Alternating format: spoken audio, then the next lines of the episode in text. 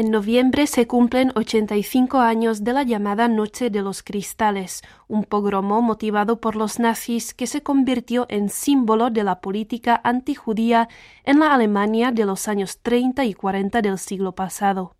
La denominación de aquel acontecimiento se debe a la destrucción de las sinagogas y las tiendas judías tanto en el territorio de Alemania, Austria, como en los Sudetes, regiones fronterizas que hoy en día pertenecen a Chequia, pero que a finales de 1938 sucumbían bajo el poder de Alemania debido a la minoría alemana en su territorio. Así desaparecieron las sinagogas de las ciudades checas de Liberec, Česká Lípa, Jablonec nad Nisou o Mariánské Lázně. En esta última ciudad, famosa por sus balnearios, los arqueólogos están rescatando los restos de la sinagoga, también destrozada durante la madrugada del 9 al 10 de noviembre de 1938. Michal Beránek del Museo de la Ciudad de Cheb en Bohemia Occidental dio más detalles sobre la investigación. La investigación arqueológica se desarrolla en una red cuadriculada.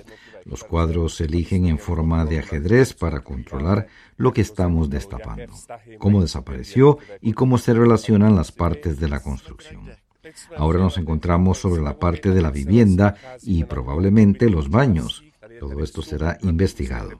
Aquí podemos ver el arca para los rollos de la Torá en el lado oriental de la sinagoga. La entrada original para los creyentes se encontraba en el lado occidental.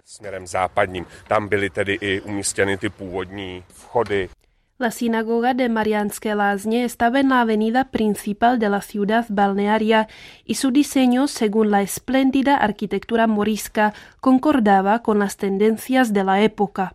Su carácter monumental reflejaba la importancia de la comunidad judía local y con el gran número de visitantes judíos que venían a la ciudad en busca de tratamiento.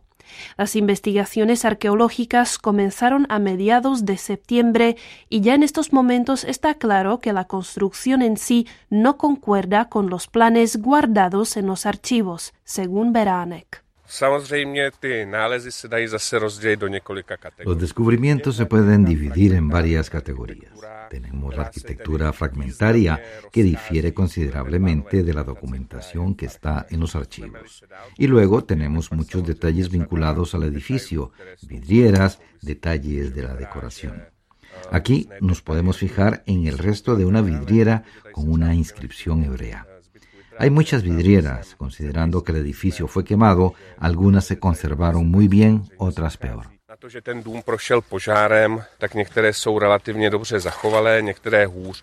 Desde 2010, la sinagoga y los ciudadanos judíos de Mariánské Lázně los recuerda un memorial de piedra situado en el parque enfrente de la antigua sinagoga.